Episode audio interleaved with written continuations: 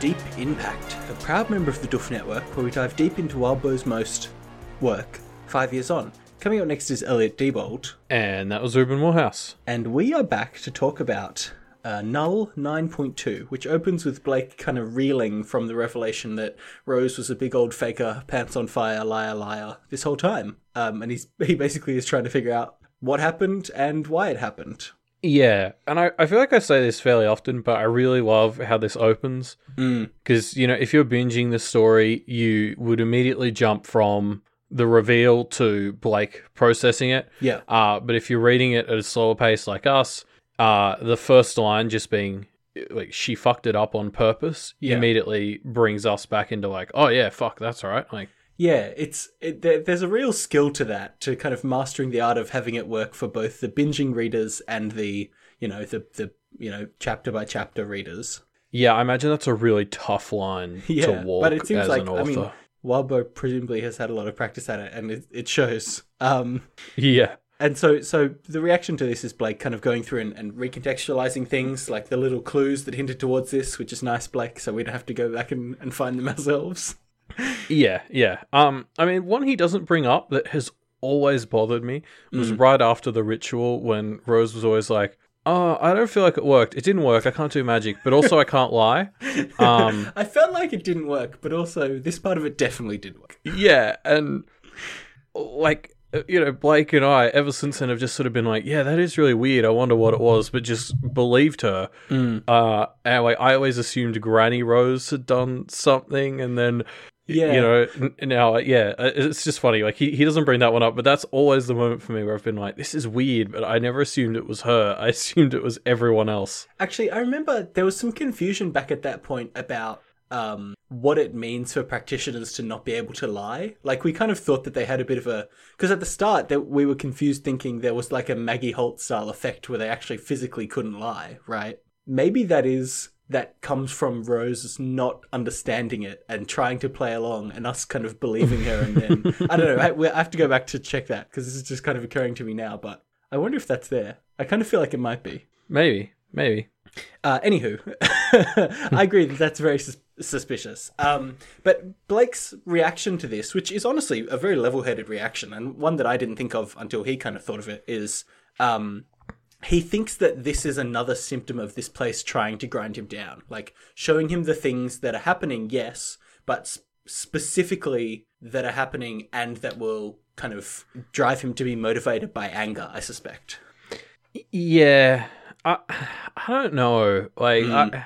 it, that seems like an especially specific dedicated high effort fuck you from the drains whereas mm. m- the rest of it just seems to be much more this place is just generally shit like it's kind of a universal grind down whereas like you know even things like the blackfish that we'll get to later um are less specific or personal Mm. um, I mean, it's like, obviously the blackfish is very personal, but in a kind of way that suits everyone. So unless everyone gets these kind of visions, I, I almost think this might be a little, at least a little bit, what the elder sister was saying about how Blake just instantly assumes the universe is against him, and Yeah. he's often right. Like you know, there's a reason he feels that way.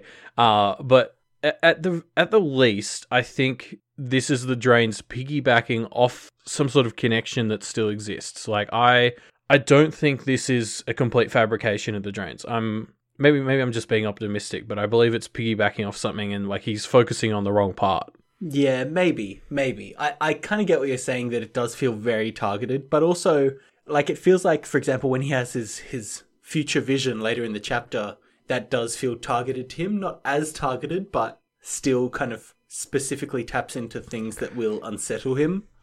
Yeah, I, I, I get that. It, it just feels more passive. Like this is Sure. the drains going out of its way to show him specific things. I, I don't know. It just feels so much more active than. Yeah, I'd say most of the drains is kind of just passively just wearing you down just by existing. Yeah. Now, like the dreams do that. Like it's just bad dreams. You know, I can see that being part of the drains. Yeah, yeah, I guess so. And we don't really know. But regardless of whether it is it is out to get him or not, I think it it is good for Blake to see it as it being out to get him because it helps him kind of compartmentalize it a bit, I suppose. Kind of say, yes, this is bad, but I can't get too wrapped up in it. I need to kind of keep perspective and keep sticking to my goals. Yeah. Um, I Which mean, I think is good. yeah, it is. But that's the thing about this place. It just, I mean, it wears you down. yeah.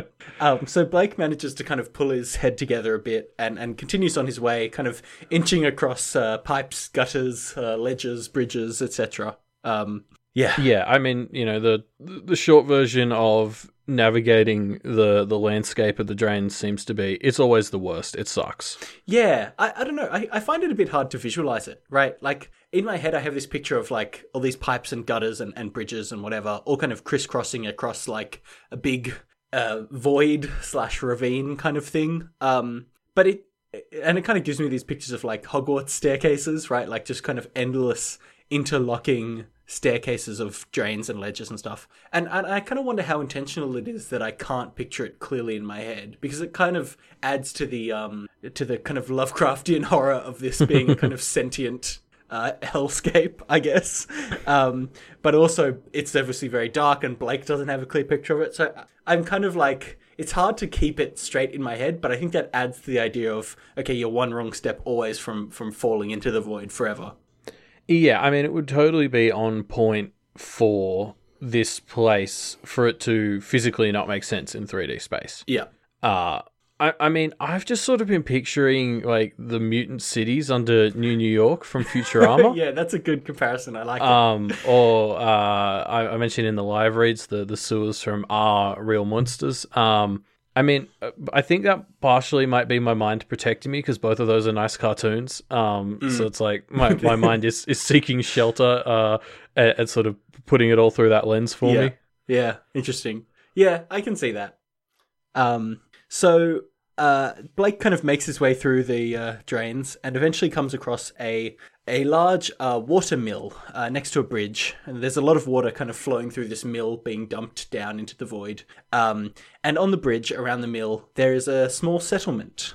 I was simultaneously so optimistic and terrified at like seeing a group of settlement, like Yeah. a settlement. I was just like, this is either going to go fantastically or poorly. Yeah. Um, and Blake kind of walks through the settlement and he's kind of looking at the ramshackle accommodations and he kind of puts them on blast, thinking about how he was able to build better structures than this when he was homeless, which I don't know if that's necessary, Blake. Uh, yeah, I mean, it certainly puts the whole thing in perspective. But like, I honestly think he puts the people more on blast than their Oh, yeah. accommodations. Like, uh, because you know, we we learn a lot more about how the drains works long term here, and and wounds don't heal, but they also Yeah. don't kill you, so you're just left like looking more monstrous. Yeah. Um, yeah. Yeah. And the people are kind of in this weird place where they seem to be on their slide towards monstrousness, but they're very still kind of maintaining their generousness. Like Yeah. it's it's very interesting because I feel like you can kind of take from it the idea that th- there are two conflicting themes here, right? And one is even in the worst situations, people can maintain their humanity and their kindness, which these people have done. But the other reading on that is just that these people are slowly losing their humanity, and therefore we're seeing them before they turn into the monsters. Like, I don't know. Hmm. I, I wonder which of these we're meant to take, or if it's meant to be both of them. Yeah, so my understanding or, or my theory is a bit more in the middle. Like, I think it's more the latter. We're watching them mid uh, transition, but I think they're going through a slower descent because they're a group and they're sticking together and they're they've got like quite a noble goal. Like they're trying to take care of the kids. I Yeah. mean, you know, these kids are running around with goblins in their hair, so like I don't know how well they're doing, but Yeah. um, like I feel like that sense of community and the sort of noble purpose might be holding them better together Yeah. than like other people like Blake or Green Eyes who are just sort of wandering alone. maybe the point to take from it is you can give up your humanity for a short-term benefit or for some kind of miscellaneous power but the the hidden cost to that is giving up your humanity is what makes you slide further and further down the path right like your oh, humanity yeah. is kind of a shield against the drain Um, yeah, for sure. I mean, that's sort of the conclusion Blake comes Yeah, to uh, right. yeah, yeah, soon. Yeah, yeah. I guess that's just kind of seeding this. Um, uh, also, these people slowly turning into like insects, animals, beasts, whatever is very like horrifying and and uh, cool. But don't say that too loud. Uh, it reminds me of like Davy Jones's crew from Pirates Yeah, of the Caribbean two and three. Um, yeah, it's you know horror awesome. Yeah, I love it. Um, so Blake is about to head off, but he gets kind of grabbed by a woman who who uh, kind of indicates danger ahead with some charades, I guess. Yeah, Um, Charades Champion 2014. Uh, this Yeah, woman. she does pretty well. Blake seems to get exactly what she means immediately. um, and and so she c- kind of calls over a, a, an what seems like an elder of their group who kind of escorts Blake through this dangerous passage that's up ahead. Um, I want to read out the line when Blake looks at this person because I think it's awesome. Uh, he thinks, a man, bald.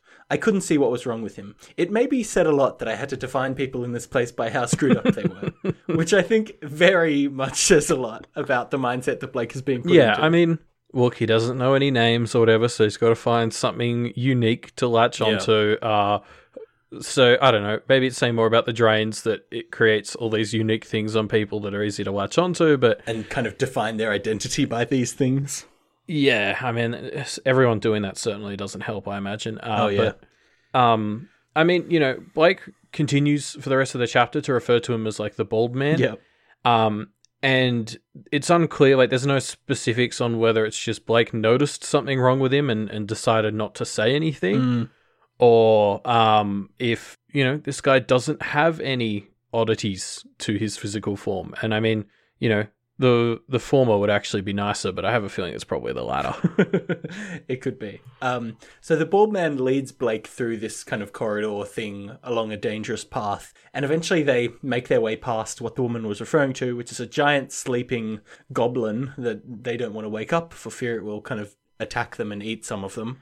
Um, Eventually, the the bald man leads Blake far enough away uh, that they get to a corridor and feel like they can kind of have a, a brief hushed conversation. Yeah. And I like the way this conversation opens with the whole three choices thing. Um, you know, and then Blake suggests that oh, there's a fourth choice. I could just start getting other people. Yeah. And and you know, the bald guy threatens to throw him off if if he thinks he can actually do that. And it adds a sort of tenseness to the rest of the conversation because Blake's always worried now if he says the wrong thing, this dude's just gonna push him. Yeah, but I like the the glimpse of these people that we get through this conversation, right? Because we see that they're good. Like the revelations here are that they're taking care of these miscellaneous lost children that aren't theirs, which is obviously a very good thing to do.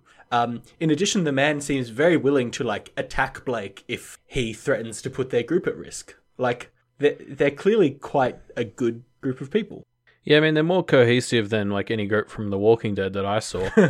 um, but yeah, I mean, we also get a really interesting look into how people who you know aren't going toe to toe with demons and and fairy uh, e- can end up here. Like apparently this storm. Oh, like, the theory is that this storm just wrecked the place that they're from so much that they lost all their connections to the world. Yeah.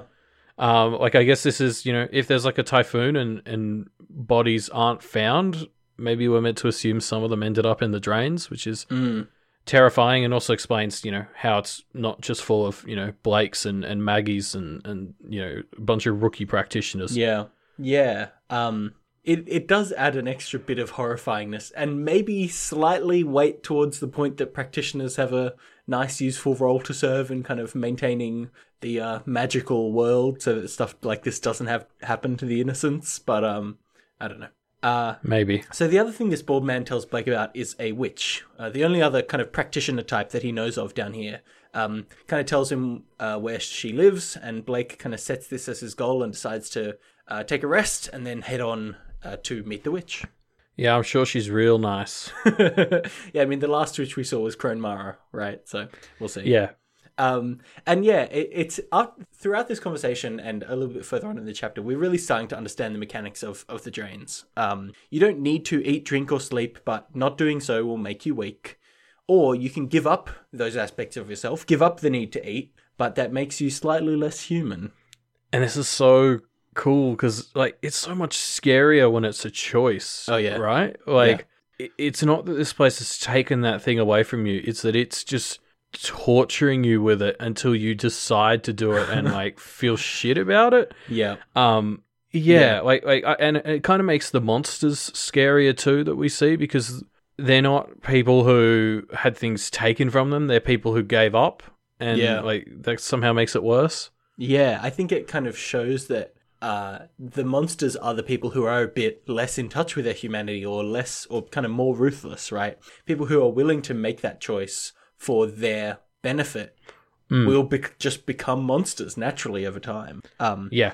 but on the whole, it seems like a good system. You know, you can pick, oh, I don't want to be able to eat anymore. I don't want to have to eat anymore. And you get maybe like a cool power in exchange. it's cool. Worth it. I'd do that. Yeah, well, I mean, and that's the thing, right? Is like It's in other tempting, situations, w- like the you know the ability to never have to sleep and to, to not have to eat. Like I, I'd probably take that. Like that's a superpower in in other like places. Yeah. Uh, but here it's it's this like awful monkey's paw temptation, like sacrificing your actual humanity. Yeah, it's great. Yeah. Because it is so tempting. Like, even without the possibility of getting some cool kind of power in exchange. Yeah. Giving up the ability to have to sleep or to eat, like on the surface, those are very tempting things, especially in this situation. Yeah, especially here. Yeah. Um, yeah. So we jump forward in time a few months, and Blake has changed. He has become more focused on his anger driving him, and also he has wings, bat wings. Um, so Bat Blake kind of flies around, feasting on aggressive creatures that he finds, and plots for his escape. Man, this was so bonkers to read. Like my know, my right? My what the fuck per minute ratio was off the charts. Yeah. Uh first the reveal he's been here for months, then the reveal he has wings, Yep. uh and then, you know, towards the end we get the reveal that he's like sleeping with green eyes was the Seemingly. implication. Yeah. Uh and so that way, you know, that's really the point where you're like, okay, so this just isn't Blake anymore. Yep. Um, it- like you know, by by that point, you're sort of like, this isn't really Blake, and then you see that, and you're like, yep, okay, hundred percent. Yeah, he has that line where he says, you know, Blake Thorburn was given up long ago or something. Um, yeah, Yeah, it's horrifying. And I, I, I can't remember if I thought this was true or not, but it is easy to imagine when Blake kind of later wakes up and realizes that this is a, a vision of the future, like, it's very easy to see this is totally what will happen. Like, you, there's no doubt in my mind that if Blake stays in the drains long enough, this is what will happen to him. Yeah, I I would tend to agree. Um, e- e- even based on what we see throughout the rest of this chapter. Um, and yeah, I mean, I I'd like to be able to say, or you know, even if I wanted to lie and say, oh, I didn't fall for this. Like anyone who followed my live read knows for for sure I did, and I stand by falling for it. I don't think that would have been the most bonkers thing to happen in this Yeah. story. Uh, it would have been right up there for sure. But um, yeah, it was a great it was a great sleight of hand. Yeah. No, it's cool. And I it's it's so interesting as well because we see the useful decisions Blake has made. Like Blake is has turned himself into someone who can't doesn't just exist in this space but kind of thrives in it and also seems to have the idea of like being helpful to other people. Like he brings stuff to other people possibly that he catches from monsters that he kills. Like he's helping feed other people bring stuff to green eyes. Like it's easy to see this version of Blake seeing that as the right self-sacrificing thing to do but he's obviously kind of slid on the path to becoming a murderer as well. So it's very easy to be like I don't know, like weighing up the pros and cons of going down this path. Yeah, you're right. I mean, like really, in a way, this vision's tempting him by showing him how if he grinds down the positive parts of his aspect uh, of his personality, it grinds down the negative ones. Right? Like Yeah. the, the whole thing with Green Eyes, you know that that's his biggest trauma. And it, you know, this is basically the drain saying, "Hey, we can make that not an issue." And it's like, Yeah. you know, you're sick of being small and afraid. We'll make you the biggest predator in here. Like, Yeah. it's it's appealing to his want to get rid of the negative aspects of his personality uh, and, and saying, you know, well, is is this worth it? Like, you know, give up some good bits and we'll take away those really bad bits. Yeah, yeah, it's it's intense. yeah. Um. So before we leave, uh, you know, this this troll passage, um, I I want to talk about how cool I thought this was because Mm. in almost everything else I've ever seen or read, fake out dreams are the worst. Um, like nobody likes oh like the end of the chapter and it's like oh it was just a dream, right? I mean, it's either usually really transparent or kind of cheap. Yeah. But I really enjoyed this one. Like there was a sense of when I found out it was a dream, it was like, oh, thank fuck, um, rather than like, oh, are you serious? Which would Yeah. I, I feel like would normally be my reaction. So I was trying to figure out why. Mm. Um, and and you know, I think there's like a few little things like you know, Pact is so crazy. I was just willing to believe it, like it didn't feel over the top. Um, and how it was in the middle of a chapter, but I think the biggest reason this works is because it's it's in the story. Like this is something that has an effect on Blake. It's not just used for a cheap like oh shit effect. I mean, it achieves that as well, but that's not the main point. Mm. Um, it's it's a message to Blake that we see in process. Like you know, the first things after he wakes up is him being just as oh shit was that real or not as we're kind of going through at that time. Yeah. Um, so I think like the fact that it works in story so well means that like it doesn't bother me like I f- think it should. Yeah, I mean, the fact that this is a motivating factor for Blake, I think, is what kind of gives it a pass in my eyes. Um, because it's not just here to shock us as the audience, it's here to shock Blake. Exactly. Um, yeah. So he wakes up from his uh, vision and he kind of presses on, being reminded of his mortality by the various wounds he's suffered since he came here. Uh, the bugs, Green Eyes kissing him, apparently stung enough to uh, to leave a bit of a you know a stinging wound. Um, and he eventually comes to a dark bridge over some stinky water. Yeah, and I love all this bit where he focuses on all the wounds and all his pain because he kind of has to hold on to it. And it's like, because he, wait, now in the back of his head, there's that knowledge that he can just switch that part of him off. And it's like, Mhm. if, if the pain's getting to you, turn it off. Yeah. And, and so he's got to kind of like push through it. Like, I, I don't want to say revel in it because that's probably achieving a similar sort of uh, disconnect. Yeah. Uh, but he, yeah, he's very much like he's in so much pain, but he has.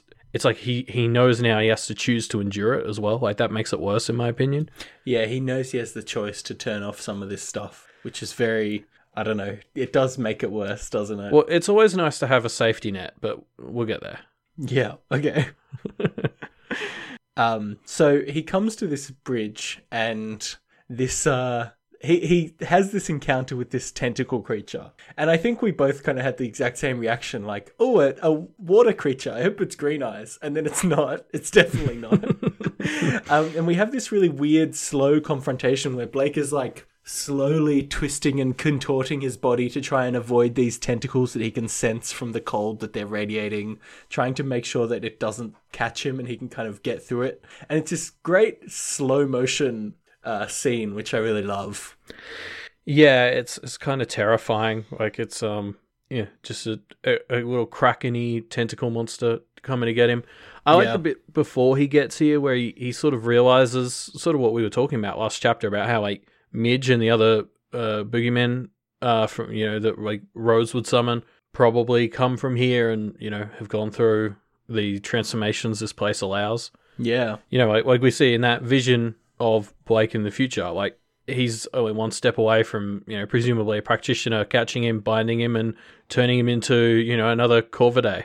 Or yeah, you summon the man bat and he comes and rains terror on all your enemies. Yeah. Um, yeah. Um, yeah, you're you're right, and and it kind of makes me recontextualize stuff like this tentacle monster that Blake is avoiding, right? Like, who knows what the story is? Like, maybe this is what Green Eyes will turn into in you know a year. Um, yeah, I mean, or this could have been an accountant. Like, you know, we don't know. Why an accountant? I mean, it could have, yeah, but is there some connection that I'm not aware of there? no, that was just the first thought that popped in my head for a random, random, Sure. like, everyday job.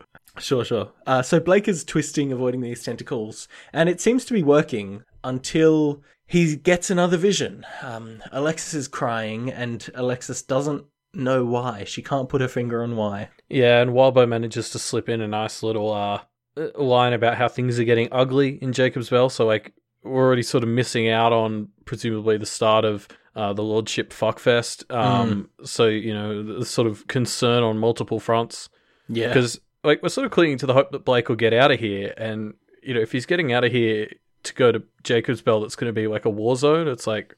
You know. I don't want this. I don't want this to be a lateral transition. Like I'm kind of hoping this is the the bottom low and it's point, all uphill yeah. from here. No, yeah. Um, you're right. I, I want to touch on this vision because it feels so perfectly timed that this to me kind of confirms Blake's suspicion that this place is working against him. Like this, it's a perfect timing of this vision that distracts him long enough for the tentacle monster to get him. Like it feels too coincidental to not be intentional by the drains. Yeah, I mean, and it, it also makes him angry and more liable to fight back. Mm. I think. Yeah, I don't know. I, I still I'm gonna maintain that this is a connection that the drains is piggybacking on, and like you know maybe the drains is choosing what to show him or whatever, but it's piggybacking off something that exists because that gives me hope, and and you know that this hope is all I have right now. Yeah, yeah, okay, fair enough. Uh, so Blake uh, kind of continues to struggle against the tentacle beast. It's found him. He was distracted by the vision long enough for it to find the plank of wood and then kind of find him. But he struggles against it and he manages to get off of the bridge and kind of escape around the corner, collapsing uh, with only one or two injuries from this thing. Um, although his leg is pretty messed up. yeah, but like all of him is at this point. Yeah, um, true. Like he just sort of he sort of lies there for a few hours until he can move. Yeah. Um, and one of the things he does as he's kind of regaining his strength is listing his reasons to keep going. He talks about Evan, of course, Alexis, Tiff, Tyler. Um, he wants to ride his bike and he wants to kill Ur. Uh, those are his prime motivations. And it's interesting because one thing that is completely absent, both in the positive and the negative, is Rose. And I'm not sure if that's a good sign or a bad sign. Like, he doesn't say that he wants to get back and, and you know, confront Rose. But he also doesn't say that he doesn't want to do that, that he wants to like re- reunite with Rose, right? Like he's not rage motivated, I suppose, which is at least a good thing. Yeah, uh, especially because in the Vision Dream thing, uh, she was very much a driving factor. He wanted to get out to get revenge on her, was something he said Yeah. in his narration there a couple of times. So it's, uh, I mean, yeah, you're right. Rose isn't a positive. She's not a negative, but she was in the Vision, so it's like something to keep an eye on. I think, like Yeah. the, watch the the trend of how he uh, thinks of her. Yeah, yeah, definitely. Um, so Blake is able to finally, after hours, pull enough strength together to get back up and kind of hobble along. And he eventually comes to the witch's town, another kind of ramshackle-looking town. And pa- and on the bridge to get into town, he passes by a man that's wearing all black. And this man calls out to him in a familiar voice, and it's Carl. Yeah, okay. Uh, uh, we'll we'll get back to that in a second because like, shit. But um, Yeah. I love when he's first introduced. It's like everything he's wearing is black. It's like black shoes, black socks. And Yeah. The Black the text. scarf. Yeah. The te- the text goes so far out of its way to tell you about how everything's black that you sort of like, okay, so so what's this then? Yeah. Um, there's like like the word black is is in the same sentence about eight times. Like there's no Yeah. way you can't like be like, huh? Uh, yeah. Um, it's great, isn't it? Because we're being introduced to a character that Blake clearly knows, and it, like it's a familiar voice. And when as soon as Blake thinks it was a familiar voice, you're immediately like, "Well, who could it be?" Right? Yeah, you're searching through your own internal catalog of characters to, Yeah. to be like, who could- who could this be? And eventually, Blake says the name Carl, and we think, "Well, that's nobody that we know." Wait, so then who is it? And of course, immediately, there's only one person that it really could be, right? Um, and so, having never heard anything about who this person actually is before, we kind of immediately are able to click with why this is so bad and why it's, of course, it's this person because we're in the drains. Like, wh- who else would it be? Um, Yeah, you're right. Like, I think the second any of the characters that we know is ruled out, Blake's like visceral reaction, like there's the bit where he says, um, you know, to say my heart dropped out of my chest didn't really do the feeling justice. It was more like a giant brutish fist had reached up from under me, fingers gripping everything inside the rib cage and just tore it out, leaving me hollow. yeah. um like there's only a handful of things Blake would Yeah. respond to like that, and there's only one that we haven't seen in the story already. Yeah, and that makes perfect sense to show here. yeah. Yeah. Um, I love the way that Blake pu- puts it together with the idea of the blackfish that Green Eyes mentioned before as well. Um, it again is it's So such I a was gonna say I don't I don't think I would have put that together if he hadn't. I'm glad he said that. Yeah, me neither. Uh, but it's such a cool piece of like the world of the drains involves you coming face to face with your blackfish, right? Mm-hmm. It's great. Um, so Blake runs away from Carl, and in running away, he almost falls off of this bridge and into the void. Uh, but kind of manages to basically catch himself by sticking his arm into a into a, a pile of whatever uh, iron stra- uh, strats that are holding up the bridge. Um, Yeah, I very much sort of viewed this as like a very Indiana Jones style movement where he's like jammed his arm in somewhere and so he's just kind of hanging there stuck off the edge. like like if Indiana Jones didn't care about his arm and was okay Well, with yeah. fucking up his arm beyond belief. Yeah, yeah, yeah. That's how I picture it. Um, but yeah, he kind of is able to stop his fall and pull himself back up. Uh, and he gets up and immediately he calls out to Mann, Levin, and Lewis. Whew. Like, Yeah, and this is what we've been talking about. He should have been doing, I, like, in arc four. Yeah, oh, and that's the thing. Like, like this moment hits you so well because calling the lawyers has been sitting over our heads for like like seven arcs, really. Yeah. And Blake has refused to do it at times where you could argue he pretty objectively should have. Yeah, um, almost. totally. And so, like, you know, this is something that's just sort of been building up in, in our subconscious, like, call the lawyers, call the lawyers. And then, so to see him do it, you finally, like, it really hits you that it's like, okay, he is, like, broken. Like, he's, like, Yeah, like, Uh. I, I love the concept of not calling the lawyers has been a key point for him for, through this entire story. Um, but the drains got him there. The drains Mm-hmm. sapped him down enough that he broke this key thing that he was never really going to break. Um, I love yeah, it. and the It's- and the reason and the reason that hits us so hard is because he has refused to do it for so long. Yeah, yeah. Um, so Blake says, "Let me help my friends." I said, "You win. This place wins. Just let me help them, and you can have me after that." A deal with the devil. No, was the reply. Too late. Oh, um, so uh, there are a few options of what this means, right? Blake is maybe worth so little that they don't even want him, or uh, to kind of get him back into the position of power in the Thorburn line, it's you know not worth enough effort. Um, or what I think might be the worst possible option, Rose might have already taken the deal.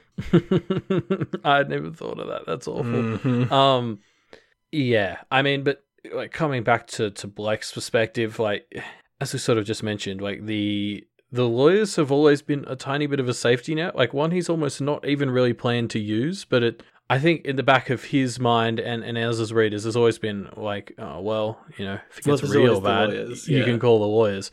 And now they decide to show up and just tell him to go fuck himself. Um, Yep. which is it was interesting to me actually because last time he tried to call the lawyers, it didn't work, right? Like Rose was the one who had to do it even before she properly took his place. Yep. So, like, part of me almost wants to believe the lawyers didn't even come, and this is just the drains fucking with him. um, I mean, it kind of has the same effect. Like, if the lawyers just hadn't come, Yeah, true. it, like, s- same problem, right? Uh, I guess this is more disheartening. Yeah, and I mean, maybe that, like, actually, I can picture Mann Levin and Lewis, like, sending Mrs. Lewis to just be like, nah, go fuck yourself. You had your chance. No way, uh, Jose." Just, just to prove a point. Uh, but Yeah. it's very much like we're ending this chapter with this sense of, like, utter hopelessness. Like, this is the end. Or this is the bottom, right? Like, it's all uphill from here, right? well, Please? hopefully. um, yeah. Uh, and what a powerful like setup as well, right? Like we've we this kind of does establish Blake has literally nothing left. Like Yeah. this is the thing that he has always had in his back pocket, just in case. This now Yeah. he's completely, completely alone. Exactly. Like, we're entering 9.3 with Blake having nothing. Yep. All right, and that's uh, how nine point two ends. I'm sure it's all uphill from here. It has to be, right? Actually, no. Uh, yeah, sure.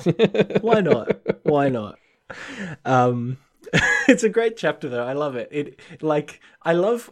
I really have found myself enjoying this arc so much. The concept of the drains and how it perfectly plays into Blake and his kind of struggles to hold on to his different aspects of his morality and humanity is so perfect. Yeah, yeah, yeah. This this conceptually, this is so great. Like watching uh, after we just watched uh, Mags do Yeah. A much more light version of this in Yeah. Arc Eight, try to sort of find herself. You know, now we're seeing, uh, you know, the the big boy version, I guess. yeah. Um, but that's the end of our chapter. Uh, but of course, uh, at the end of each chapter, we want to bring a little, a little special something, something on the side for you guys. Um, and Elliot, do you want to talk about this week's one? Yeah, so we're gonna do another monster corner because it's been a while since we did one. I think. Yeah, we Um, haven't had many new monsters lately, but No, or or Wildbow's been completely creating them, and there, and there hasn't been any ties that we've noticed uh, to other things. Um, so I want to talk about gargoyles uh, for our monster corner this week because uh, I'm wait that's more or less what Blake turned into from the looks of it um, in his vision. And he also kind of runs into one beforehand. It's like a neat little bit of foreshadowing we skipped over before. But um, yeah, so I decided to do some research on gargoyles to, to see what I could pull up. And the first interesting thing I found was um, like the concept of a gargoyle as a like species or, or race of monster actually only like came about in 1972. They're very recent. Mm. Um, you know, they were from a movie called Gargoyles, and it doesn't it doesn't it doesn't look like it's aged well.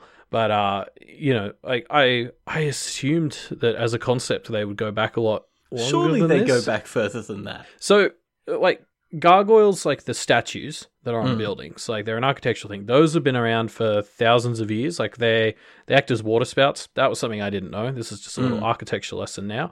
Okay, Um, yeah. But uh, the, the whole thing of making them like look like animals and particularly monsters has been around for a while. Like the ancient Egyptians and Greeks used lions.